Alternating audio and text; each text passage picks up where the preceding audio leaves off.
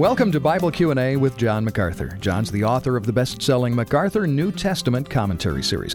This is Denny Nugent with a listener question from Jean today. She asks about John the Baptist. In Matthew chapter 11, Jesus said, quote, "Among those born of women there has not risen anyone greater than John the Baptist." Now, since John the Baptist was a believer, wouldn't that make him equal to all other Christians, not greater? What did Jesus mean by that? The rest of the verse says, However, the least in the kingdom of God is greater than he. What that is telling us is that whatever John's greatness was, it wasn't related to him being a believer, because it's another category altogether.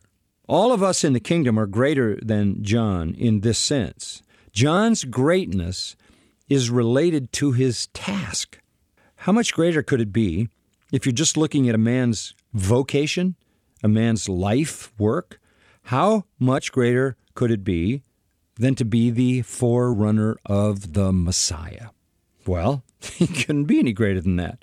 And that's what the scripture means. There's never been a man born who had a greater calling, a higher calling, a more glorious responsibility than to announce the arrival of the Son of God. That's from a vocational standpoint. However, from a spiritual standpoint, being in the kingdom which is the truth about many people, is greater than that.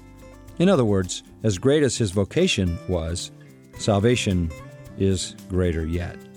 We all enjoy the greatness of the kingdom, and so did John as a member of the kingdom, though we may not have the vocation that he had.